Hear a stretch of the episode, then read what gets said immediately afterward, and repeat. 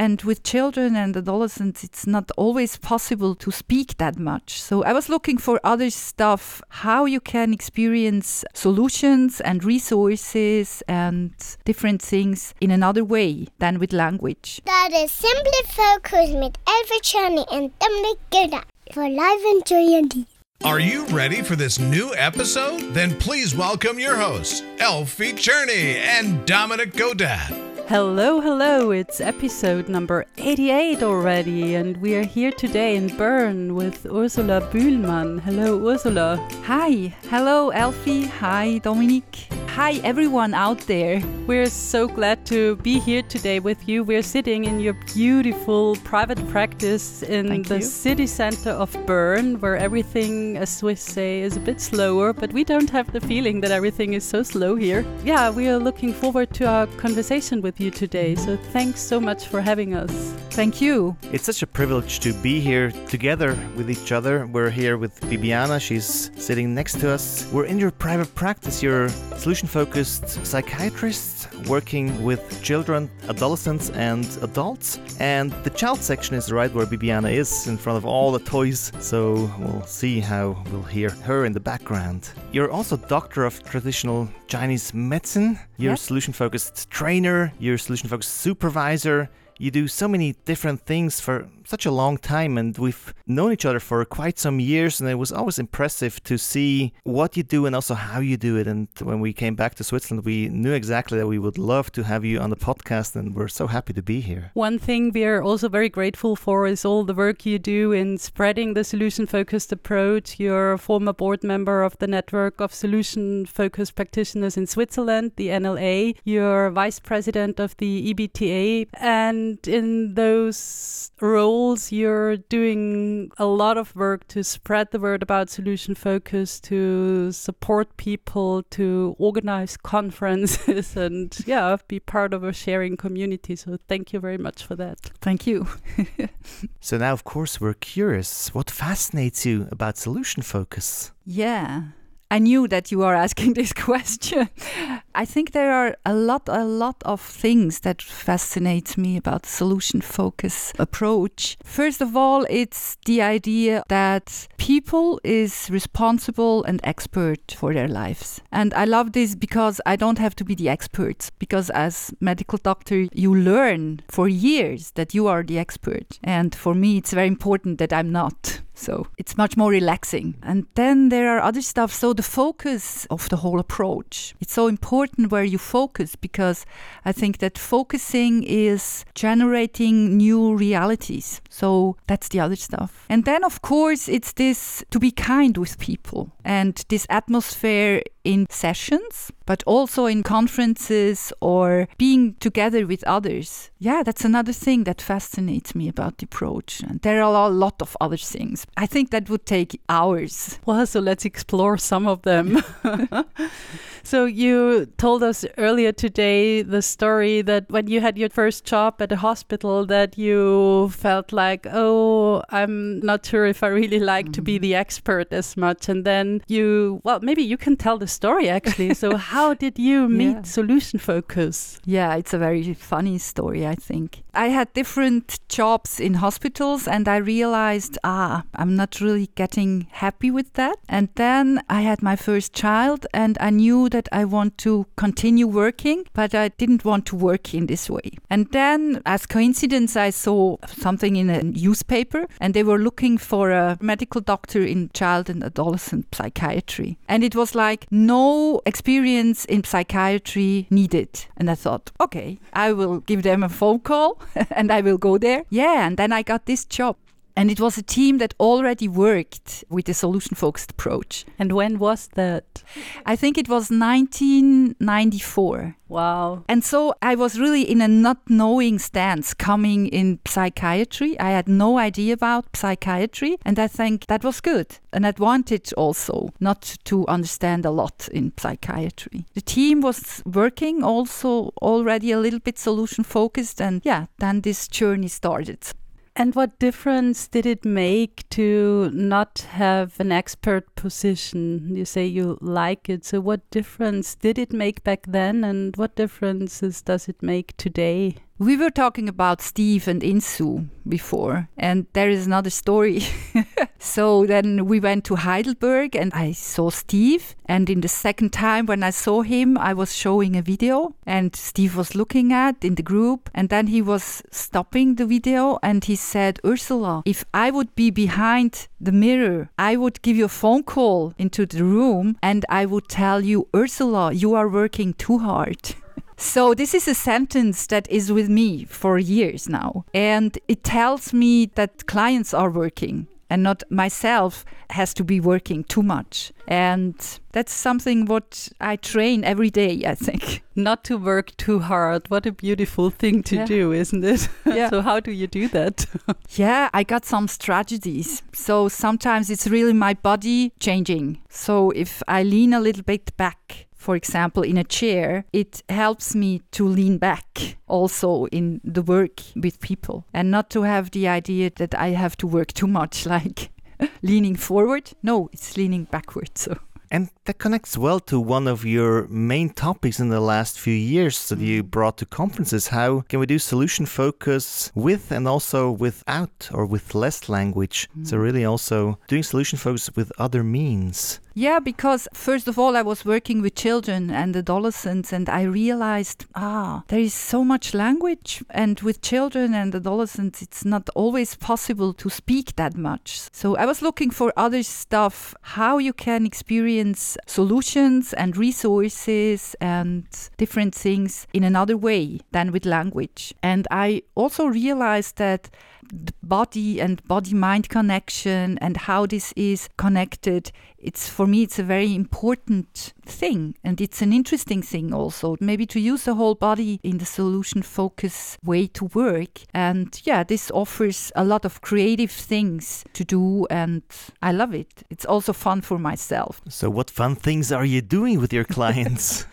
i hope that my clients lead me to the things that i'm doing with them so these are different things. So, for example, drawing or using clay or moving, or we are walking, for example, we are going out and walk, or we are using mental training, so imagination things. Yeah, so using the whole body and all senses to experience solutions and resources. And when you say you hope your clients lead you to the things you do with them, so mm-hmm. how does that work? Do you have an example maybe for us? I don't know if I have an example, but it's this idea of leading from one step behind, maybe, as Steve said.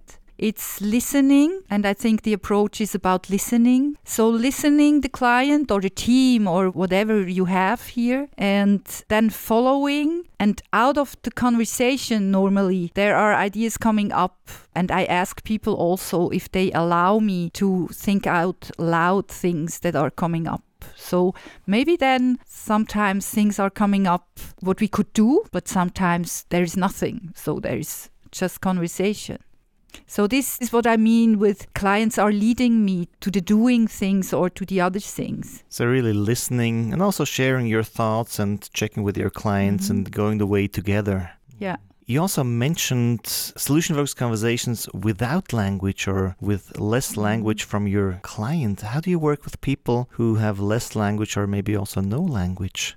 Normally there is a little bit of language or also normally then there are parents or people from institutions helping people but a lot of people can't or doesn't like to talk too much. And of course i'm asking them what they like to do or what resources they have and then i try a little bit to connect and my idea is always to get some information about solutions or best hopes or preferred future in different ways. And that means that just doing as if, for example, or making a drawing from the preferred future. So, doing as if really acting it out. Mhm. And maybe I can say that because I'm a medical doctor, I have a little bit this idea of that experiences are big networks. And networks, that's not only brain, that's whole body. And it's always connected also with the whole body and the environment. And that gives me the idea that if I am experiencing, for example, solutions or preferred future with different senses, it prepares networks that can help maybe changing something in client's life. But I say maybe because I never know what's happening. So also there, this body-mind connection that you mentioned in the beginning, in an approach that is mainly based on language. That's really fascinating to see how you do it and really how you combine those elements like movement or building something with your client, and also, of course, talking with them to them. And talking about this body mind connection, this is a very important thing when it comes to your work with athletes, I Mhm. guess. So, what are you doing there? Yeah, I think I'm doing always the same thing, but a little bit depending on the context. Yeah, I'm working with athletes. We are talking about what are your best hopes for the conversation or for the doing. And of course, I see also very successful athletes, but I see a lot of athletes or adolescents that had a surgery or trauma or something and they can't continue, or they have a little bit the question can I continue and how can I continue? And of course, in sports psychology, I say there are a lot of questions of how I can optimize my doing, my sports, but also these life questions what's about my family, or if I have children, what do I do? And so it's always the same. There is someone coming or a team is coming. And then I am asking, what are your best hopes for this conversation? And then we will see what happens. But of course, most of the time it's focusing on sports, athletes. It's a special context also. So, what is it that fascinates you about working with athletes? Yeah, it was a little bit because my husband had a lot to do with athletes, and I have been at different races and things. And then I always saw that athletes are saying, for example, yeah, I was hurt, I had uh, an accident and a trauma, and the physiological surgery was okay, but my psychological surgery wasn't, I had to do it by myself. And I thought, that's not possible.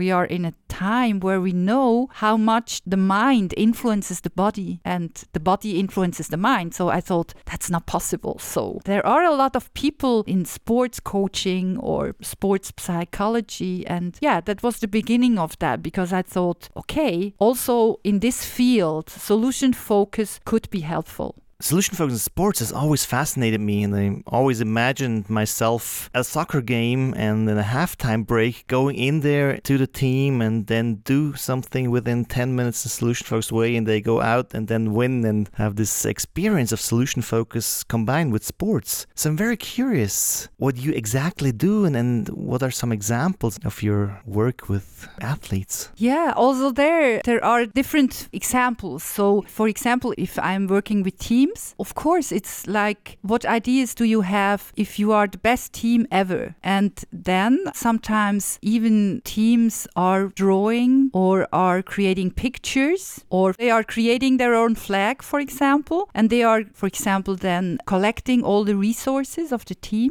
and they are creating something that they put on the wall or yeah if they are going out for the game they put it somewhere. Or sometimes sports athletes are used to make mental training. Almost every athlete know what mental training is. So just for example to imagine we are at our best and what pictures are coming up and to collect this with the whole team and also to have a look at the dynamic in the team so, for example, that there has to be a leader. Who could lead this? And how could the leader help the team to be at the team's best? So, these are different things we are doing. Also, if I'm start working with a team, I am asking them what they need and what ideas that they have that could be helpful. And of course, it's always what is working already? And what is your preferred future? And how would you know that it was helpful? And then the other part also is for example working with athletes in single sessions for example. I have clients they want to support their bodies for example after sports trauma to yeah getting better again And then these are a little bit this, you can tell it hypnotherapy stuff or mental training. So, yeah, just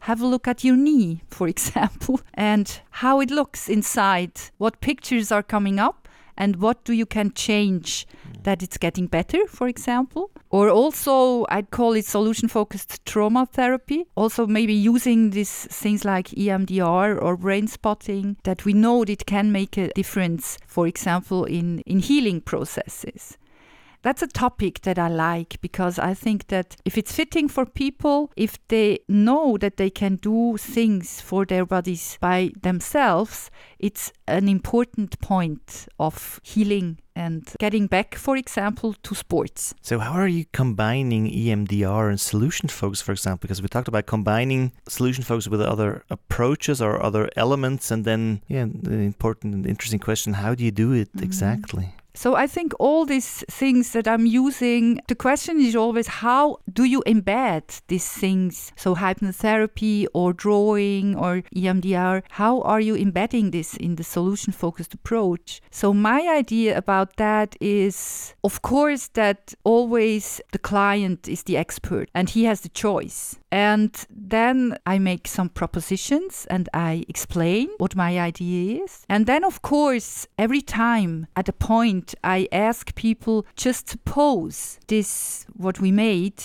would be helpful for you? What would you notice? How would you know that it was helpful? And then is this connection between, for example, an exercise coming maybe from another approach, but is embedded in the solution focused approach. And of course, it's also the idea that I never know what's happening. So, anyway, the client goes out of the room and takes what he needs. And also the idea that if I am talking with people, so I'm choosing questions, I'm also a quite of expert in choosing questions. And then I think that it's a little bit the same. So maybe I'm proposing an exercise and I'm looking if this is working for someone. So there are different aspects of how embedding things in the solution focused approach. But of course, for example, I don't know, mindfulness as mindfulness has nothing to do with the solution focused approach. But I think that's the way how I'm working that we can use different things in a solution focused way. So maybe it's like the solution focused practice like a meta practice mm. because I think that also you can make behavioral therapy in a solution focused way. So that's a little bit my personal idea about working solution focused. And you're very good in also checking your proposal with your clients and really going this way with your clients, mm-hmm. also listening to them and yeah, following their lead. These are also very relevant qualities to have when you go to China and train in China. and yeah. we're, of course, curious. You just came back from China. What were your experiences coming from Switzerland, going to China, train solution focus? What were like some of your highlights over there? It was incredible. So I'm training Chinese psychotherapists in the solution focused approach, working with children and families. And I was curious, how is this working? Of course, the most important thing is that people doing the transfer in their own context, in their own culture. And I realized that it's working. So I was doing the same thing like always. and it was important to have a lot of time in this question of transfer and to talk with people. So it's a curriculum it's four times a week. So really to listen what they are doing meanwhile between the trainings so what are you using? How was it working? How did you do that? And if it was difficult yeah how did you do it? And it's working. So even if I didn't understood a word what they were talking about, by observing what they are doing, I understood a lot. And I think for Chinese people, it was the same. Two podcasts ago, we had Wei Su Xu on our podcast talking about doing solution focus in China and the differences she sees between the ethnic Chinese culture and the culture at the SFPTA, for example, or here. It was very interesting to listen to her and you know, see the differences she sees. What were some of the interesting differences or interesting moments for you, or maybe also the cultural adaptations you had to make? Mm-hmm. So I was talking about this example. For me, it was very fascinating. So we were talking about esteem and compliments in the solution-focused approach, and then of course we had to discuss how in China, for example, people are giving esteem or are making compliments. And I think this is the important thing to be aware that there are big differences, but also a lot of similarities. And one of the participants said, Yeah, you know, maybe it's like if in Europe a man wants to tell his wife that he loves, he says, I love you. And maybe in Japan, a man would say, Woo, have a look at this wonderful moon. And in China, the man would cook a good dinner for his wife. Hmm. And I think it's important to explore these differences. Or, for example, we made a live session with a young woman. She was 24. And then we made a reflecting team. And then the reflecting team, the Chinese people were talking about the girl. And then I was asking a question. I said, Oh, that's interesting because, for example, in Switzerland, if we have a 24 year old young woman, we are talking about a young woman. And then they were telling me that as long as a child lives in the same apartment as the parents, it's the girl, it's the child. So I think these are important discussions if you want to adapt the approach in the different cultures. Mm. It was so interesting, really. I thought, wow, incredible. I'm in China. Wow, tell us more. What else was incredible? Yeah, for me it was special because as I have a training in traditional Chinese medicine, I wanted to go to China since 25 years or even more, but I don't know. I had never the occasion and then I had children and and and. Yeah. And now I have been. It was not about traditional Chinese medicine, it was about psychotherapy.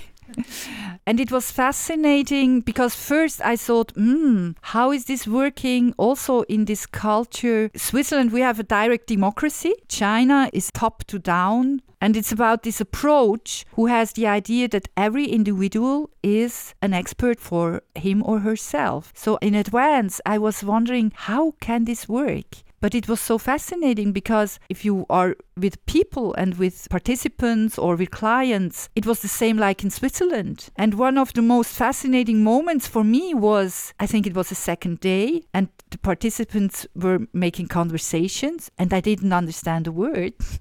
and then I had this strong feeling. It was trusting the process, and I was sure that they are taking the things that they want to have, that they have to take with them, that the process is working. I think it was one of the most important moments for me.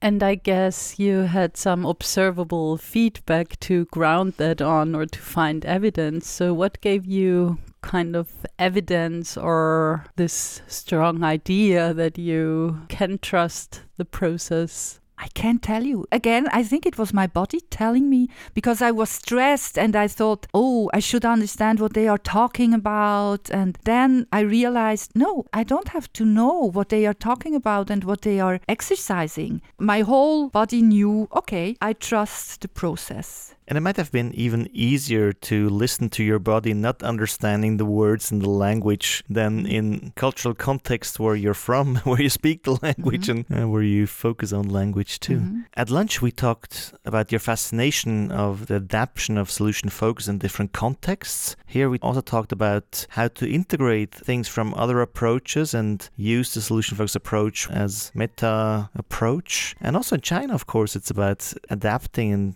maybe it's always about adapting to the context. So, what is it that fascinates you about this topic of adapting solution focus to different contexts? I'm not sure if it's adapting the solution focused approach at different contexts, or maybe it is.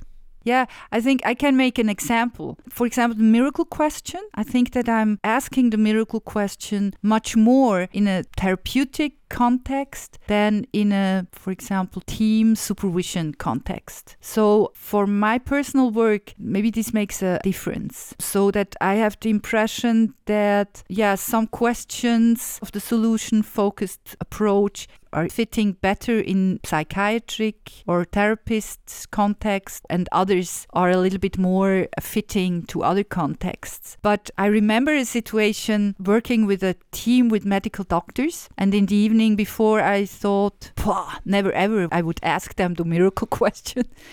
And then we started, and I don't know why, but then it was wow. Now the miracle question, I think, fits perfectly. And then I was asking them the miracle question, and it was good to ask the miracle question. So I think for my personal work, this is a little bit what I mean with the client leads me to the questions or the things that I'm doing. And I think it's a very intuitive process. So I can't tell you why I'm asking this question or why I'm proposing this exercise. So it's a very intuitive thing. And I trust my intuition because I have the impression that it's working. Yeah, as I'm asking my clients or the teams or my supervisees or I don't know who, and they are giving the feedback it's working, I trust the work, how I do it. And this trust is also based on long experience with solution focused approach and the way you work. You were trained by Insoo and Steve directly, and we are curious and also an assumption that there may be stories with them that also helped you on your journey to get to that trust.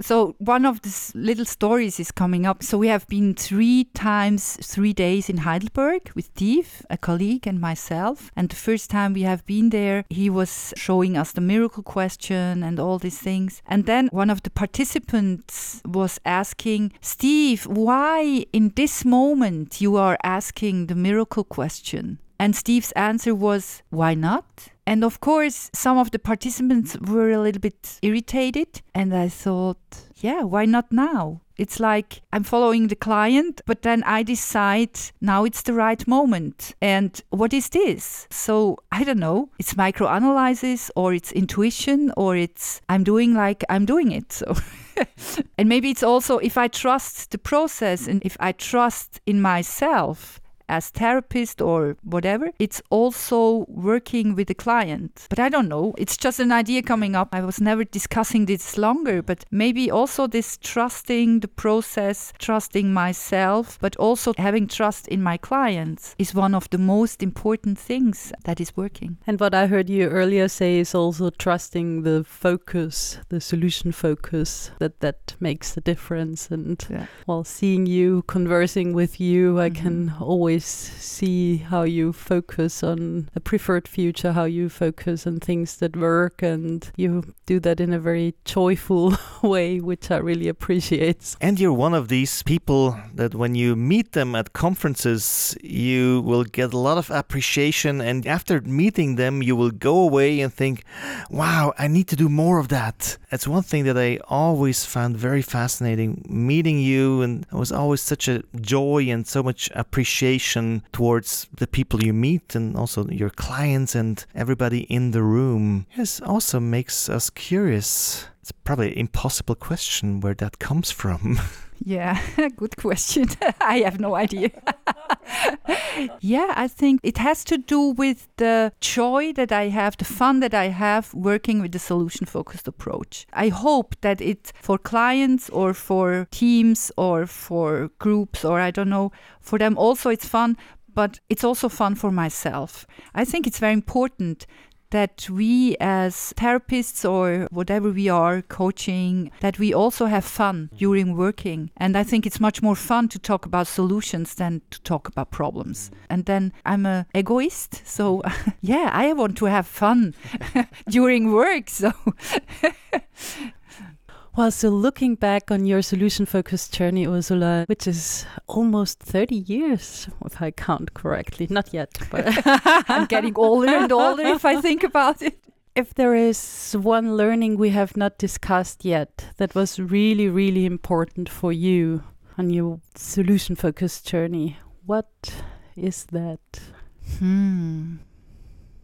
So, one of the questions that at the moment I'm thinking a lot of is about this. We were talking before about that. What about the problem in the solution focused approach? How much space is there for the problem or for difficulties? At the moment, I'm quite curious to think about that. Or can we use also even problems in a solution focused way? Or should we ignore them? I think Insoo once said if I'm working solution focused, that doesn't mean that I'm a problem phobic. So these questions are, I think it's interesting. And I think it would be very interesting to ask our clients about that. So to ask them how much space needs the problem, for example. I have no ideas, but at the moment, these are questions that are, I'm thinking a little bit about and discussing with other people. So, what first ideas of answers did you find? I was reading this very interesting book from an American manager. It's called Brain at Work, and he's interested in neurobiology and all these things. And I think I was reading that brain and body, of course, love to name problems or also bad feelings, just name them, but doesn't like to talk long about it. So maybe I have a little this idea also to value the problem or the bad feelings or the difficulties, but then going further and have this solution focused and this solution talk. This is one of the ideas that I have at the moment, but I'm not sure if it's a good idea and if I will continue with this.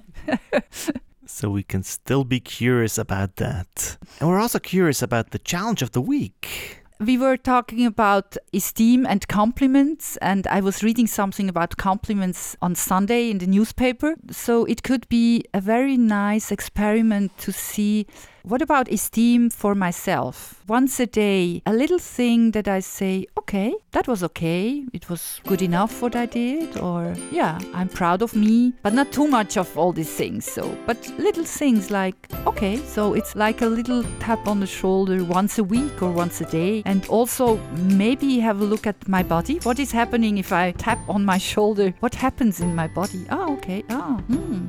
it's nice. Very relaxing.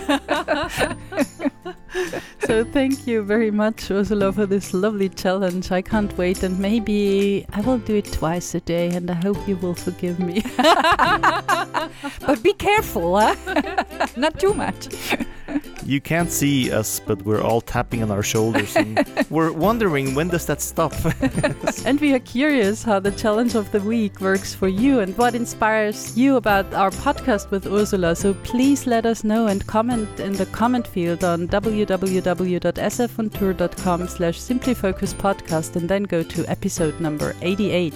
And you know that what is important for you could also be important for someone else and what inspires you could also inspire someone else. So let us know and also share share your stories with us. So, Ursula, thank you very, very much for this conversation and for all the conversations to come already. We truly enjoy being with you and are looking forward to many, many more good things to come. So, thank you very much. Thank you very much. Thank you, and thank you to be here, and thank you for everyone out there listening.